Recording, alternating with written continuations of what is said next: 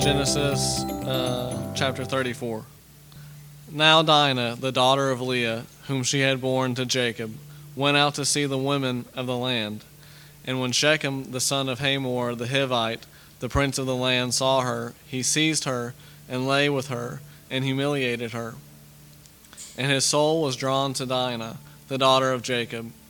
He loved the young woman and spoke tenderly to her. So Shechem spoke to his father Hamor, saying, Get me this girl for my wife. Now Jacob heard that he had defiled his daughter Dinah, but his sons were with his livestock in the field. So Jacob held his peace until they came. And Hamor, the father of Shechem, went out to Jacob to speak with him. The sons of Jacob had come in from the field as soon as they heard of it, and the men were indignant and very angry, because he had done an outrageous thing in Israel by lying with Jacob's daughter, for such a thing must not be done. But Hamor spoke with them, saying, The soul of my son Shechem longs for your daughter. Please give her to him to be his wife. Make marriages with us. Give your daughters to us, and take our daughters for yourselves. You shall dwell with us, and the land shall be open to you. Dwell and trade in it, and get property in it. Shechem also said to her father and to her brothers, Let me find favor in your eyes, and whatever you say to me, I will give. Ask me for as great a bride price and gift as you will, and I will give whatever you say to me. Only give me the young woman to be my wife. The sons of Jacob answered Shechem and his father Hamor deceitfully, because he had defiled their sister Dinah. They said to them, We cannot do this thing to give our sister to one who is uncircumcised, for that would be a disgrace to us. Only on this condition will we agree with you, that you will become as we are by every male among you being circumcised. Then we will give our daughters to you, and we will take your daughters to ourselves, and we will dwell with you and become one people. But if you will not listen to us, and be circumcised, then we will take our daughter, and we will be gone. Their words pleased Hamor, and Hamor's son Shechem. And the young man did not delay to do the thing, because he delighted in Jacob's daughter. Now he was the most honored of all his father's house. So Hamor and his son Shechem came to the gate of their city and spoke to the men of their city, saying, These men are at peace with us. Let them dwell in the land and trade in it, for behold, the land is large enough for them. Let us take their daughters as wives, and let us give them our daughters. Only on this condition will the men agree to dwell with us, to become one people, when every male among us is circumcised as they are circumcised. Will not their livestock, their property, and all their beasts be ours? Only let us agree with them and they will dwell with us. And all who went out of the gate of his, of his city listened to Hamor and his son Shechem, and every male was circumcised, all who went out of the gate of his city. On the third day, when they were sore, two of the sons of Jacob, Simeon and Levi, Dinah's brothers, took their swords and came against the city while it felt secure and killed all the males. They killed Hamor and his son Shechem with a sword, and took Dinah out of Shechem's house, and went away. The sons of Jacob came upon and the slain and plundered the city, because they had defiled their sister. They took their flocks and their herds, their donkeys, and whatever was in the city and in the field. All their wealth, all their little ones and their wives, all that was in the houses, they captured and plundered. Then Jacob said to Simeon and Levi, You have brought trouble on me by making me stink to the inhabitants of the land, the Canaanites and the Perizzites. My numbers are few, and if they gather themselves against me and attack me, I shall be destroyed, both I and my household. But they said, Should he treat our sister like a prostitute?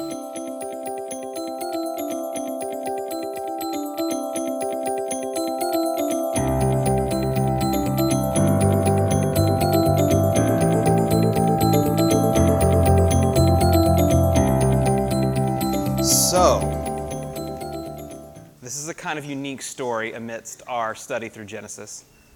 Um,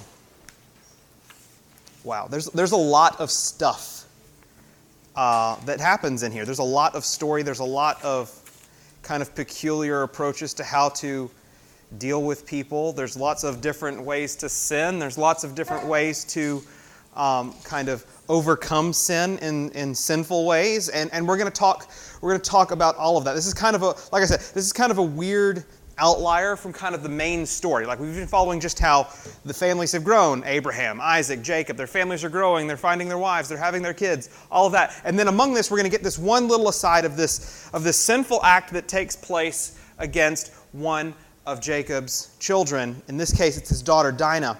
And, and the way that his sons react to that sin that takes place against her. So, so just, just as kind of a blanket statement, it should be no surprise to us at this point that, that the son of Jacob, the next heirs to the promise of God, the next ones through whom God is going to fulfill all of these things that he said he's going to accomplish, it should be no surprise to us that the next generation are sinful people too. Right? All along the way, Abraham, sinful. Isaac, sinful. Jacob, sinful. So Jacob's, Jacob's kids, equally sinful. It should be no surprise that these promises are continuing to be fulfilled by people who are imperfect. Because again, none of these people are the promised Messiah. None of these are the ones who are the promised solution to the broken problem of sin. None of these are the end game. All of these are just steps along the way. And after seeing what happens through this whole chapter, it should be no surprise to us either that God is never once mentioned in chapter 34. Never once. Nothing about the way God was working, nothing about the way that God has told people to behave. This whole chapter is absent of the presence of God. And the way that, that, that people are acting, the way that people are behaving, the actions that, that Jacob's children are taking, it's not surprising that they are not looking to God for how to handle the situation as to what happens. So, so let's look again at the, at the many instances. I just want us to kind of wrap our mind around what happens um, when, when we're faced with kind of a godless situation. What kinds of things can happen? Let's, let's, let's kind of look at all the, all the little pieces of the story that take place here. At the very beginning, it says, Dinah went off to spend time with the women of the land. That, that phrasing has a little bit of a negative connotation, kind of a, I'm going to go out and incorporate and hang out with people who are not the people of God. I'm not saying she is not a victim here and that she was not sinned against. She absolutely was. This is not a Dinah brought this on herself because she was hanging out where she should not have been. It's nothing like that that I'm trying to suggest. However, it seems that, that Jacob's whole family is not opposed to, separate from completely, the idea of incorporating themselves into the culture of the people around. I mean, even look at Jacob's response by the end, where he says, You've ruined my reputation with these people, right? We'll come back to that in just a second. But, but it, seems that, it seems that there's lots of incorporating in other cultures, not, not this separated, called out from, made, a, made, made, made our own unique people that are the people of God. And so it's not surprising that the people that she's hanging out with are going to treat her sinfully because they, are not also, they also are not the people of God. So, so even, even at the very beginning, um, we see that there's this kind of loss of identity that's being kind of hinted at, alluded to at the beginning of the chapter. Second thing that we see is that just like their father, Jacob's sons are also deceivers, right? We've talked about this. Jacob, Jacob's name basically means he deceives. He is, he is deceptive. He's, he's done this throughout his, his journey, throughout his time as we've been studying him, we've seen different ways that he's deceived people. And here again, Simeon and Levi both deceive Shechem and his father, whose name I just blanked on. Hey, Hamor. Sorry. They say, We can make this right. We'll be good. All you have to do is get circumcised, you and all the guys in your city, and then, and then we'll totally come be friends with you. We'll be at peace. All of this will be great, right? But they, it's not like this idea came to them after this, that, oh, now that they're weak, we can go take them out. No, it wasn't that. It said they dealt with them deceptively. They knew, oh, we're going to ask them to do this. And that's going to be our way of coming in and overcoming them, of, of defeating them. So even from the very beginning, we see, again, I mean, we use that phrase, you know, apple doesn't fall far from the tree. I mean, we keep saying every single step along the way, all of these people are sinful. All of these people are wicked in some way or another. And we see just how closely connected the sins of the children are from their father.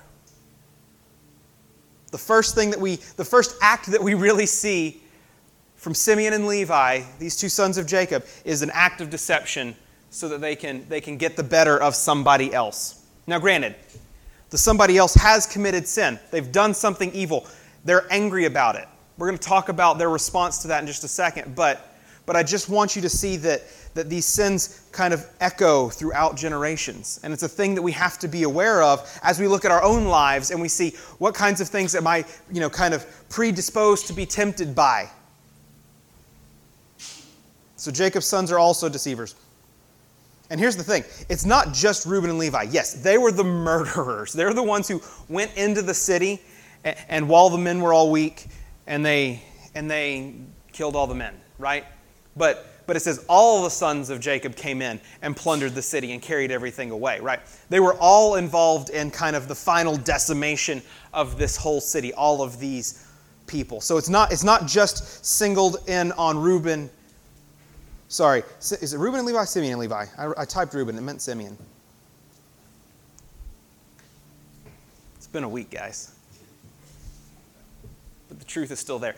These two sons, yes, they're the ones who went in and killed, but all of, all of the sons of Jacob are involved. All of them are connected. All of them are pillaging the town. And, and here's the thing Shechem absolutely sinned. He absolutely should not have done the thing that he did to Dinah. He should not have sinned against her in this way. He should not have taken her. He should not have defiled her. He should not. None of this is good. And I don't want you to see any of the people in here as particularly the heroes of the story, because honestly, in this story, there are no heroes. Even by the end, when Jacob hears what happens, Jacob's response isn't, Oh, you have done this evil thing in the sight of the Lord. Let me go and pray that the Lord might forgive us. No, what is it that he says? Man, now you're going to make all of our neighbors mad at me, and maybe they're going to come take our stuff. His response is political. His response is not spiritual. His response isn't a concern for the hearts of his sons and the sin that was committed against his daughter, but rather his concern is that this is going to hurt his reputation and maybe hurt his bottom line. Maybe it's going to, maybe it's going to take away from his ability to remain rich and wealthy and powerful. Maybe it's going to take away his ability to trade evenly with people because they're not going to trust him because they're going to think people are going to take advantage of them. Nothing in this chapter, none of what we see take place is good. So, so what are we supposed to do with a chapter that ultimately is about revenge and retaliation where somebody's done something mean to you? Where, where you feel hurt or betrayed or you feel wronged or something. And it's like, none of what has happened to me is fair. This shouldn't happen. I should get even, or I should make it fair, or I should make it balanced. That's, that's our natural response. It's easy for us to see the response of Jacob's sons and say, Well, I get why they're wanting to do that. This bad thing happened. They want to go make it right. And that's a natural instinct that we tend to have to face when somebody does something wrong to us or we see something wrong happening in the world, our temptation is, oh, well, I should go fight against that. I should do something to the people who are doing this evil thing. And that is, unfortunately, even though that's the way we naturally want to respond, that is not the way that the Bible, that God would have us respond to that thing. And so, and so for, the, for most of our time today, we're going to spend looking at what, what the Bible says regarding revenge and retaliation, how we should respond when people have wronged us, when people have sinned against us in whatever way. And, and, and I just kind of want to preempt this by saying there may be times that you think of a specific instance where somebody has sinned against you, or currently where somebody is sinning against you. And I'm about to read a whole bunch of verses that say basically, don't get them back. Don't try to make it even. Don't try to, don't try to make it like perfectly fair between. And you're going to say, but that's not fair. That's going to leave this imbalance. That means they may get away with the thing that they did. And I know that you're going to be dealing with that. And I want you to know that, that by the end of this, facing unfair things is honestly one of the most fair experiences that we can have. We're going to work toward that idea. So just, just kind of keep that in mind. Facing unfair things is one of the most fair experiences that I think we as the church can experience. So, what do we do with this narrative passage that's all about this, this depravity, this brokenness, all the sin that's taking place, no mentions of God? What are we supposed to do? How are we supposed to apply that? Well, I don't think we're supposed to look at it and say, so which of these people should I try to be most like? Because again, like I said, the answer is none of them. Don't try to be like anybody in this chapter. What does the Bible say when it comes to retaliation, retribution, payback, revenge, these kinds of ideas? Well, let's start in Romans chapter 12. I'm going to read verses 17 through 21. It says, Repay no one evil for evil, but give thought to do what is honorable in the sight of all. If possible, so far as it depends on you, live peaceably with all. Beloved, never avenge yourselves, but leave it to the wrath of God. For it is written, Vengeance is mine, I will repay, says the Lord. To the contrary, if your enemy is hungry, feed him.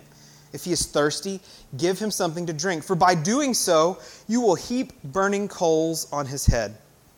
Do not be overcome by evil, but overcome evil with good. So here's the thing that is really hard. That's a really hard ask. Somebody has done something evil against you. Your, your temptation, again, is to get back at them, to make it right, to say, I have to do this. There's, there's got to be this point, counterpoint, get back at you sort of thing, right? And, and, I mean, I love that it even uses the word avenge in there. Like, like all of pop culture for the last two years has been about avenging, right? We got to get back at the person who did something wrong. We got to win. We got to beat them. It's a movie reference. You can go find that one on your own. But what God is saying here, what Paul is saying, what God is saying through Paul, is that that, that idea, that desire to make things right, don't, don't be tempted by that because all you're going to do is continue to heap evil on top of more evil. Right? Because that's the counterpoint that he's making. Don't repay evil for evil, but give thought to what is honorable inside of all. Do good things, do honorable things, do things that are pleasing to other people. Live peaceably. Here's the thing it, it, it's implying that revenge is, in fact, evil. The idea that I am going to do something to make something right is, in fact, sin. And you may be saying, but, but it's going to make it fair, it's going to make it balanced. And I don't want to make this a commentary on on justice because justice is still a thing that we should be concerned for. But we aren't judge, jury, executioner. That's really what he's getting at. When something bad has happened to you, he's saying your goal should be able to go above and beyond in showing kindness and good and overwhelm the evil itself, defeating the evil not by contributing more evil to the situation and thus dragging the whole situation further and further down, as we saw happen in Genesis chapter 34. But instead, that you overcome evil with good. Because, because here's the thing the way that we respond to evil as the church, when we are wronged, the way that we respond to being wronged is a demonstration of the power of the gospel, and it is a means of sharing the gospel. I'm going to go ahead and read Matthew chapter 5. This is verse 38.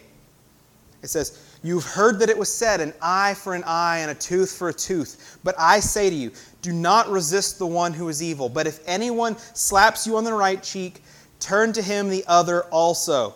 And if anyone would sue you and take your tunic, let him have your cloak as well. And if anyone forces you to go one mile, go with him two miles. Give to the one who begs from you. Do not refuse the one who would borrow from you. He's saying, go beyond when you are being, and again, wronged, inconvenienced, when things are hard and somebody asks you to do something that, that's going to that's gonna mess up your schedule, whatever. I mean, think about this. And for just one quick aside, I don't want to say that this doesn't mean self defense is bad. When it says somebody slaps you, let them slap you again. Like, I'm not, this isn't a commentary on if somebody's trying to kill you, defending yourself. That's a completely different conversation that we can have another time. This is talking about when somebody does something to you, don't make it a point of, again, getting back at them. But instead, if somebody does something to you, see how you can go above and beyond to, to show grace to that person. This, this speaks to a serving nature rather than, than one of balancing scales. It should be what is at the heart of every believer this desire to serve and love others and show others the love of God that is present within us. It's literally the idea of going the extra mile. Like, that's where this phrase comes from. In, in this culture, at this time, a Roman soldier could force anyone who was not a Roman soldier to carry their stuff for them for one mile. They could say, I need you to carry my things, and you could not say no. Even if you had an appointment, even if you had somewhere to be, even if you were with your family, if they said, Hey, you're coming with me, I need you to carry my things for me, you could carry it for them for one mile. And what Jesus is saying is, that is inconvenient. That's unnecessary. That's, that's hard. That might make you angry. Instead of carrying it one mile and then dropping it at the legal end and saying, I'm done, and turning and walking away, what would happen if you said, I'm going to keep going? I'm going to keep carrying this thing for you. If somebody asks you for, your, for, for part of your jacket, then, then give them something extra. You say, Oh, here, let me give you more. I'm going to make sure that you're warm or you're covered or you're protected. It's beyond just accomplishing the task that you're legally required to. And it's beyond having a, a sour grapes kind of attitude when you're, when you're forced into something that might leave you feeling uncomfortable or angry, attacked, taken advantage of, whatever it may be. Instead of trying to say, I'm going to make this balance, instead of trying to make this even, saying, I'm going to go even further in my way, in my effort to demonstrate love and service toward you.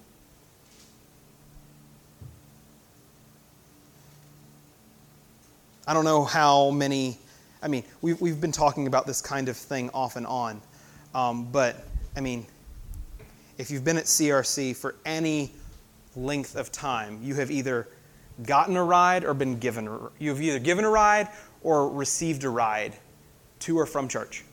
Some of you, that was today. This idea, though, uh, and, and, and we've been talking about this idea of giving people rides for longer. It's, it's part of who we are as a church. And I think it kind of connects well to that passage of going the extra mile. It's, it's not just that you accomplish that, hey, can you get me to church? Or hey, can you get me to this place? Hey, can you give me a ride somewhere?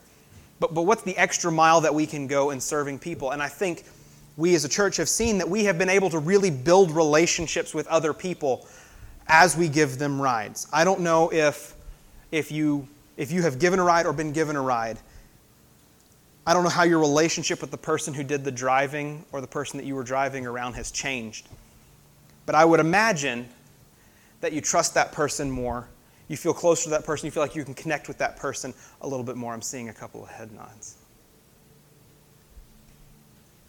But this idea of going the extra mile, not just for accomplishing a task, not just I'll give you a ride just so you get there, but I'm going to give you a ride for a purpose because I want to benefit you. I want to, I want to, I want to reveal to you the love of Christ in some way. I want to, I want to give you some of myself in this. I want to have an, a lasting impact on you. It, it's hard. It's, it's, it can be inconvenient. The more we get into doing these kinds of things and serving one another, we may be taken advantage of.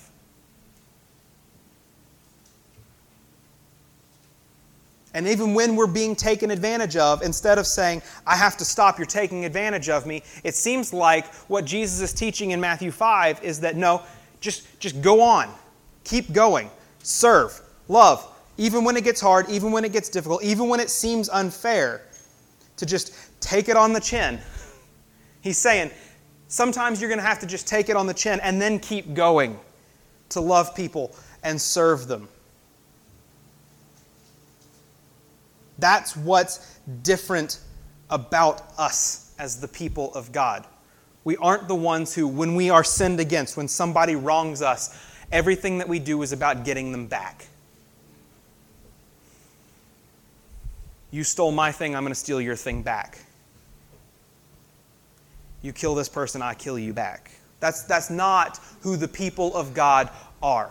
When bad things have happened to us, our perspective on this has to be different, and our actions that we take when people do wrong things toward us has to be different. I'm going to keep reading in Matthew chapter 5 because Jesus keeps going on. He says, You've heard that it was said, You shall love your neighbor and hate your enemy. And I'm just going to, just real quick, right there on that. You shall love your neighbor and hate your enemy. He, the section before, he said, You've heard that it was said to you. He's quoting the Old Testament, this eye for an eye, tooth for a tooth passage. In this verse here, you shall love your neighbor and hate your enemy. That's not anywhere in the Old Testament. This is, this is Jesus saying, now you've taken that eye for an eye, tooth for a tooth, and you've, and you've misused it. You've taken it out of context, and now you guys are teaching it incorrectly to the point that you're supposed to hate anyone who's against you. So, so this is out of context Old Testament. This isn't even scripture that he's, he's helping them understand. He's now taking, he's taking this, this area of misinterpretation of the Old Testament law and he's trying to, to turn it completely upside down. So he says, You've heard that it was said, You shall love your neighbor and hate your enemy. But I say to you, love your enemies and pray for those who persecute you, so that you may be sons of your Father who is in heaven. For he makes the, his sun rise on the evil and on the good, and sends rain on the just and on the unjust. For if you love those who love you, what reward do you have? Do not even tax collectors do the same?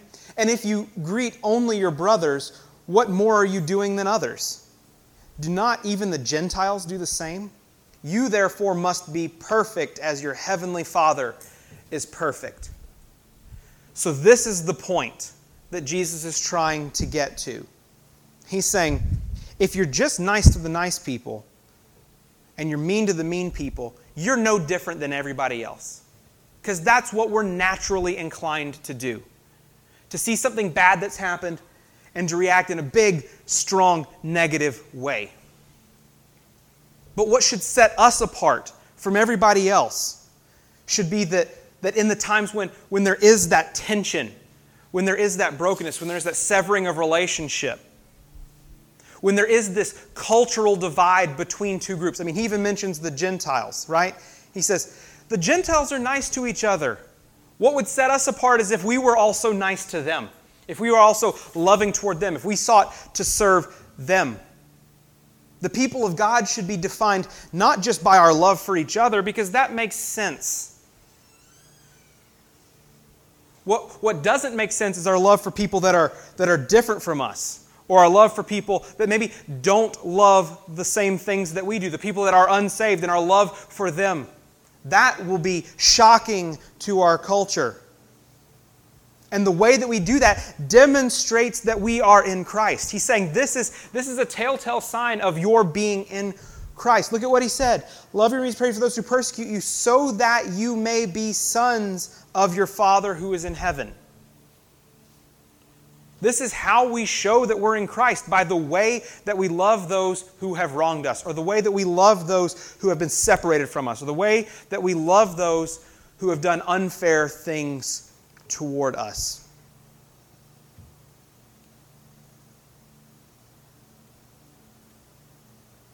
And then he gives us some perspective on evil in general, right? He's saying, God is the same God who makes the sun rise and set on good and rise and set on evil. What does he mean by that? Even in the good things that are happening for us and for the, those who are saved, God is in control. For the bad things that happen and for the unsaved, God is in control. He doesn't relinquish control whether or not you're doing good or you're doing bad, whether or not something is, is, is a blessing or a curse, good, evil, sinful, righteous. God is in control over all these things. He makes the sun rise on evil. He sends rain on just and on the unjust. Do you see what he's say, saying there? He's saying sometimes he blesses the people who are unsaved, separate from him, and are accomplishing evil things that are against him. What are we supposed to understand about this? Think about chapter 34. What should the perspective of everybody who was in that situation be?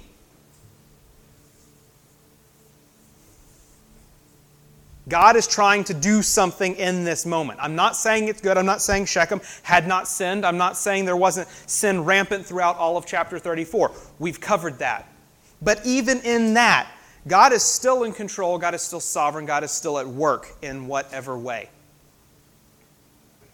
And having that perspective, understanding that when evil is taking place, that God is working in it protects us from this, I have to make it right because this bad thing has happened. Because we see what God is, we, we, we understand that God is doing something, and that protects us from that rage that can build up inside and say, I'm going to lash out now. I'm going to fight back. Because you may be hearing in these chap- verses in Matthew 5 where, he, where it's like, that sounds really hard. If somebody hits me, I'm going to hit them back. If somebody sins against me or steals something from me or says something mean to me, I have to make them feel pain too, the way that I have been made to feel pain. But if we have a right perspective of why evil is present and that God is using evil to accomplish his grander goal of glorifying himself and saving us from our sins and restoring us into right relationships with him, if we as the church can have that perspective, and we're the only ones who can have that perspective because we have the Holy Spirit in us, giving us understanding, giving us eyes to see and ears to hear. If we have Christ in us and we can know this, then we are the only ones who can live in this way. We are the only ones who can respond differently when we are faced with evil because we're the only ones who have this perspective. That's why we are the only ones who really can take unfair treatment and just go with it, glorifying God and loving and serving those who are wronging us.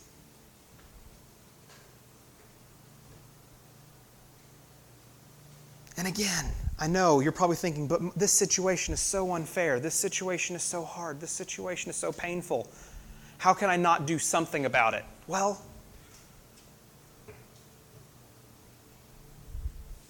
of anybody who ever lived.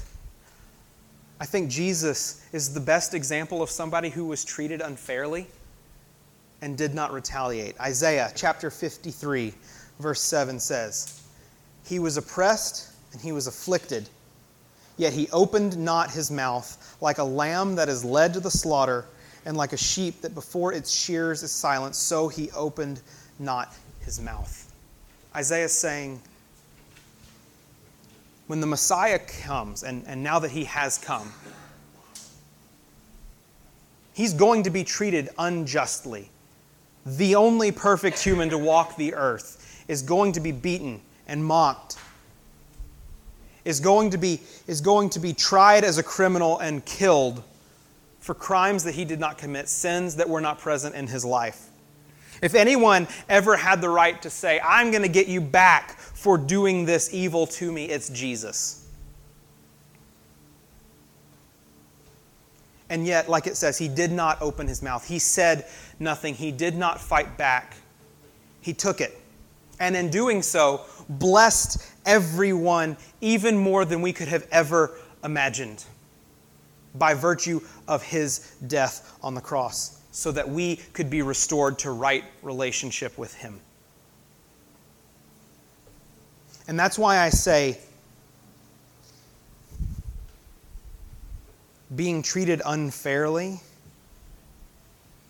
and responding not in an attempt to make things fair or right and responding in an unfair way, you know, like by not trying to defeat the evil, by not trying to, you know, have a bunch of guys go get themselves circumcised so that they're really sore and easy to kill, which super effective, by the way. Instead of being those people, instead of being defined like that, we're in the family with the guy who took it on the chin better than anybody else ever has. And that's why I say being treated unfairly begins to feel fair because because we're right in it with our Savior. We're right in it with our Messiah. We're right in it with Jesus, who has experienced all of the same stuff. Every time you feel like you've been wronged, every time you feel like you've experienced some evil against you, you're not unique in that. Jesus felt that. Jesus was wrong. Jesus was abandoned. Jesus was left.